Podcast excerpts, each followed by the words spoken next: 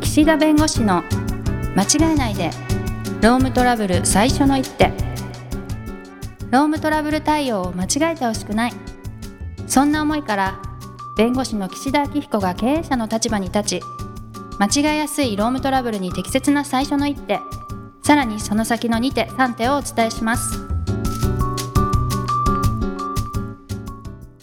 皆さん、こんにちは。弁護士の岸田明彦です。こんにちはナビゲーターのとちおえみですはい、とちおさん、今日もよろしくお願いします。は、。はいよろしくお願いします150回、わわーーわー おめでとうございますおめでおとめでたいう もうね、毎回毎回、一回一回が必死。 そうなの素晴らしいじゃないですか。そうですね。いやいや、うんもう丸3年か。ね。もうちょっとってことなんでしょうね。ねうんそうね。いやいやいやいやいや、3年ですよ。いろいろありましたね。すごい、結構長い3年だったと思いますね、私 は。うん。いろいろあったもんね、きっと。いろいろあったね、プライベートとかが。激動のね、うん。いやいやいや、本当に ね、はまあいそういう中でですよ、こうやってね、話ができる。そして、まあちょっとね、私の個性も出しながらということが許されるのが150回からだって誰かが言ってたんであ、前な回ん。かそんなこと聞きましたね、この間。はい。そうですね。はい。ということなん でね、まあはい今日は退職勧奨の話の続きかな前回の。前回の、は前い。回あれでしょなんか、あの、丸腰で望むなプランをちゃんと持とうみたいな話を聞きましたよね。うんうん。そうそうはそい。うそうしそう、ました。でね、まあまあ、そのプランを具体的に考えるわけですけど、はい。退職勧奨を、まあ、するときに、まあ、その相手の、まあ、状況を探るっていうのと、うんこっちのそのプランを考えるっていうのは、まあ、うん確か本に当。は、まあ、車輪の両輪なんだけど、確かに。こう、こっち側のね、会社側のプランとしては、とりあえず何を決めとかなきゃいけないと思います退職金ああまあそうですね、お金ですね。はい。退職をしてもらうにあたって、お金を積むか積まないかってやつですね。はい。うん。あとはうん、断られた場合どうするか。ああ、いいですね。解雇するの断らか。れ、こそうそうそうそう。そのまま雇用するのか断られた時にね。ああ、いいですね。はい。あらかじめ決めとかないとやばいですよね。さすがいい ね。150回、3年経ちゃ、そりゃね。 そうなんとなくの勘どころが。あ、そう ですかいやね。センスなんだよね、これってね、多分。あ、そうなん好できじすゃか。ないじゃない。だってあー別に、とちおさん、普確か段に。法律の勉強しないわけじゃないです。別にね。 はい労働もはい、はい。いやいやいや、わかんないわかんないわかんない。ごめん、してたらしてたら。いやいやいや。まあ、まあ、これ、だからお金を出すか出さないかっていうのは、うん。ある意味で、こう、会社がどうしても辞めてもらいたいっていう場合もあれば、はい。こんなけしからんことして、本来なら解雇もね、あり得るところは退職するんだったら、もう円盤に行きたいみたいな場合もあるから、あー。なるほど。あの、うん退職勧奨イコール会社の方が何かお金を出さなきゃいけないってことでもないんです。あー、なるほど、なるほど。はい、場面にうん応じてということになりますが、お金ですね、おはい金をどうするかと。はい。で、あとは、まあ、退職金ってあるじゃないですか。はい。ね、あの会社によってはその、要するに分かった、うん、やめますっていうその合意のためのお金と、ああと、もともとい、会社からその辞めるときに退職金ありますよっていう、うん。まあ、制度を、ね、持ってらっしゃる会社はいがもちろんあって、そこの、そのいわゆる、まあ、中退協とか言って、その制度的に積み立ててる場合もあるんだけど、例えばうん会社がオリジナルの退職の規定を持ってると。はい。うん、で、その場合に、まあ、普通はね、これやっぱり会社都合の退職になるわけですよ。はい。会社から提案するから。はい。うん、だからそこは会社都合の退職をすることを前提にいくらぐらいの額になるかってイメージ多分湧かないと生活、今後のね、要するに会社からの給料がもらえなくなるっていうことになったら当然その生活のお金が必要だからそれは当然相手も知りたい情報だし会社もコストどれぐらいかかるか確認しなきゃいけないからうん。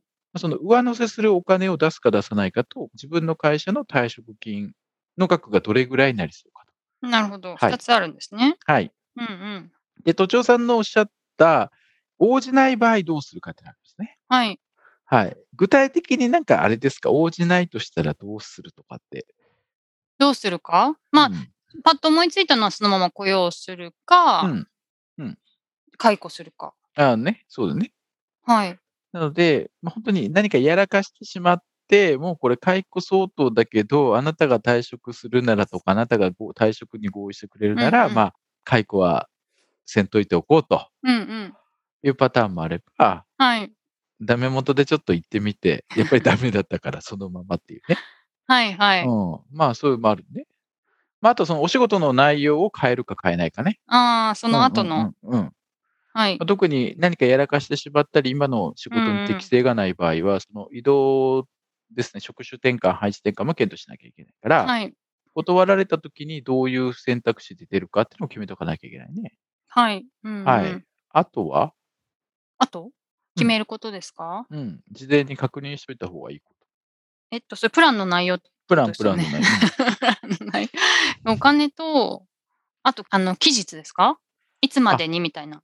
いいね。あそう本当そうそう。退職日いつにするかって大事なんですよ。はいはい。うん。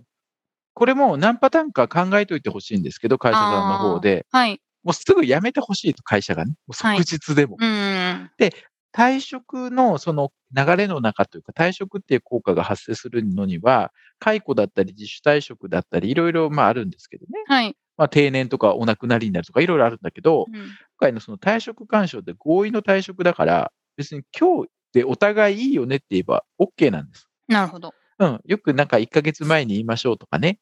退職の届け出して2週間経過しないとダメですとか、解雇するときは予告で30日前に言わなきゃいけないとか、まあいろいろあるんですけど、はい。話し合いだからいいのよ、別にいつだって。なるほどね。はだいか。ら、会社が希望する退職日が今日なのか、1ヶ月後なのか、3ヶ月後なのか、はい。そこは会社の希望はまず決めとかなきゃいけないね。うんうん。なるほどで、これ、、なんで決めるかっていうと、一つは、もうその人がいる、会社に席があること自体が問題だってことになれば、早く退職してもらいたいってことにもなるし、はい。うん、引き継ぎをむしろ逆にやってもらいたいっていうことであれば、ある程度、その有給休暇を、まあちょっと後で言うけど、有給休暇の話うん。とも絡むけど、その具体的に実際に働いてもらう日は何日は欲しいみたいなのもそう提で案すしなよきゃいけないね。し、っはい。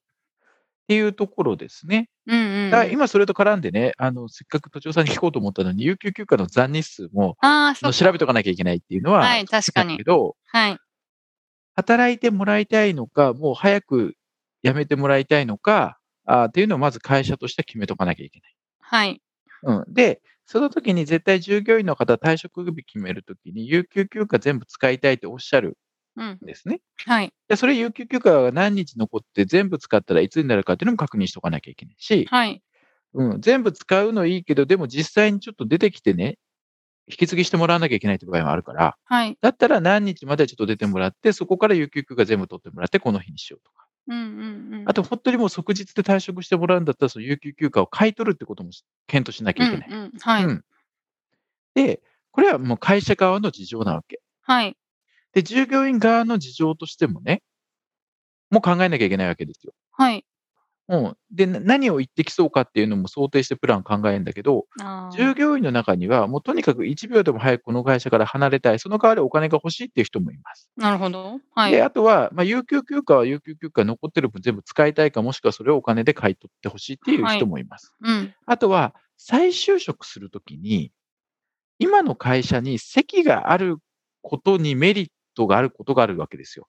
ああ、なるほど。要するに、今の会社で、まあ、やってるんだけど、まあ、正直ちょっと他のことも今、あの、探してて、いろいろ転職活動、今いろんなとこ見てるんですっていう言い方と、はい。なんかもうすでに辞めてますと。うんうん。で、今探してますってなった時に、え、なんでその前の会社辞めたんですかって聞かれるじゃないですか、絶対次の会社に。うん、なるほど。はい。うん。で、ね、それ再就職活動、それね、辞めてから始めたのっていうと、これなんかあったんじゃないのかとか。なるほど、ね。で急遽ねはい。で、まあもちろんね、その間なんかこう、一回ちょっと旅行行って、海外行ってとか、いろいろ、まあそういうケースもありますけど、はい。やっぱりその席があるってことが大事だってことになれば、有給休暇をまあ消化してもらうっていうプランもあるし、はい。なるほまあど。場合によっては、もううん席は3ヶ月残すと。はい。うん。で、3ヶ月のうち有給休暇使って、例えば、まあ、30日ぐらい残ってれば、1ヶ月とちょっとぐらいはそれで消えますよ。はい。で、まあ、残りの、お例えば、1ヶ月半ぐらいは、もう会社に出なくていいと。就労免除って言うんだけど、来なくてもいいと。だかうん。らそれ別に解雇しない、お金も払わないけど、いてもいいよっていうパターンと、あともうそのうん分もう給料払うと。はい。うん。例えば3ヶ月分ね。はい。うん、だから3ヶ月を一括で払って、今日退職じゃなくて3ヶ月分の給料払うから、3ヶ月後に合意退職と。はそうい。すれば、3ヶ月分は再就職活動、会社に来なくていいから、ね、そのうん分、本人としてもお給料もらいながら就職活動できるし、うん。会社都合の合意退職になるから、まあ、失業給付も、まあ、すぐにもらえるし、はい。っていうような形で、うーん。あの、これ要するに、どうやったら本人が辞めてくれるかっていうところの相手の希望も沿った形にしないと話し合いだからね。はい。うん。なるだほかどらその辺も考えて、でもやっぱり会社としてはね、従業員としている以上は、就労免除とはいいね。はい。うちの会社の従業員だから何か悪さしたらね、 うん。丸々株式会社の従業員が出ちゃうわけ。はいはいはい。うん、だから会社としては早くスッキリしたいから退職は早めにしてほしいなっていうのは気持ちとしてあるから、うん。うんまあ、交渉のカードの一つに持ってくぐらいの。うんはいはいはいもしそれで、じゃあ3ヶ月間ちょっと席を貸してください、それだったら退職合意しますよっていうんだったら、それでね、うん。いいわけだから。はい。うん。なるほどだから、えっ、と、お金、うん。拒否した場合の対応、うん。あとは、有給の残日数と退職日。はい。で、退職日と有給の残日数は、あおそらく相手と交渉になるから、ちょっと柔軟に数パターンを用意する。はい。で、やっぱりこっちの都合だけでいくとやっぱり厳しいから、相手で再就職しやすいような形のプランも用意しとくと。はい。うん。他に決めとくことありますかねなんか、有給休暇の残日数は、決め事ではないけど調べといた方がいいってことですよね。うん。なんあかあ、そそうういうじゃないとね。うん。そうそう。そ決めそうい事うじゃないけど、はいはい。そういうことで言うと、例えばなんかその貸与してるものとか、うんうんうん社宅なのかとか、なんかそういうはいはいはいはい。ものとかどうなんですか、調べとかないとみたいな。そうそうそうそうそう。あうの、ん社宅入ってたら、いや、出てもらわなきゃいけないじゃないですか。相当大変ですよね。うん、そうすると、その退職日から何ヶ月以内に出ていくとか、1ヶ月以内に出ていくとか、あまああ、場後合でもにいいんよだっ。ては、はいうん退職日ともう同日に出てもらうとか、はいはい。まあ、あとはもうその引っ越し支度金みたいな形を特別に払って、うんとにかく社宅出て行ってもらうと。はい。これ大変なんですよ。出て行大かない変人でいしるんょうですよ。ね。あ、そうなんだ。 そうはでい。例えばね、解雇になったり、会社辞めてるけど住むとこないから居座るわけ。うん。でも、会社が契約してることあるから、うん。大家さんとか会社に請求するわけ。はあ、はあはあ、で、この人が勝手に居座ってますって言っても、いや、それはあなたに貸してんだから、会社に貸してんだから、どいうやにか会社で責任持ってどかしなよって言うんだけど、どいてくれないわけ。うん大変。かといってね、物理的に追い出すと、それ刑事事件になっちゃうから、だああ。からそういうふうに出ていくためのプランも考えなきゃいけないし、それにどはいれぐらいの費用がかかるかも想定して、うん。まあそういうものを決めなきゃいけないし、はい。さっきの有給休暇の件って、要するに退職日が決まらないのよ。あ、はいはい。有給そ休っかそっか暇を何日残ってて何日使ったらこの労働日のカレンダーにこう当てていくと、あ、この日が最終日だっていうのが分かんないと、はい。あの退職の合意するときも何日付の退職のところの何日付が分かんないから、なるほど。うん、それ確もかに紐解かなきゃいけないし、今おっしゃっていただいた通り、その返してもらうものとか、うん。うん、も決めなきゃいけないね。なんか調べとかないと。うんそうですよね。うん、あと退職干渉って基本的に会社都合の退職になるから、はいその雇用関係のいろんな助成金があるわけですよ。なんとかキャリアアップ助成金とか、僕もあまり助性。成金詳しくないんだけど、はい。そうするとね、会社都合の退職者を出してしまうと、一定期間その申請ができなかったり、助成金が受け取れなかったりするから、うんそのなるほ今どこのタイミングで会社都合でこう退職者を出していいのかと。うん。でもしそれが今ちょっといろいろ助成金ももらってるしってことであれば、ちょっとタイミングは考えなきゃいけないよねっていうのもへえ。決めなきゃいけなるほいど。し、はい。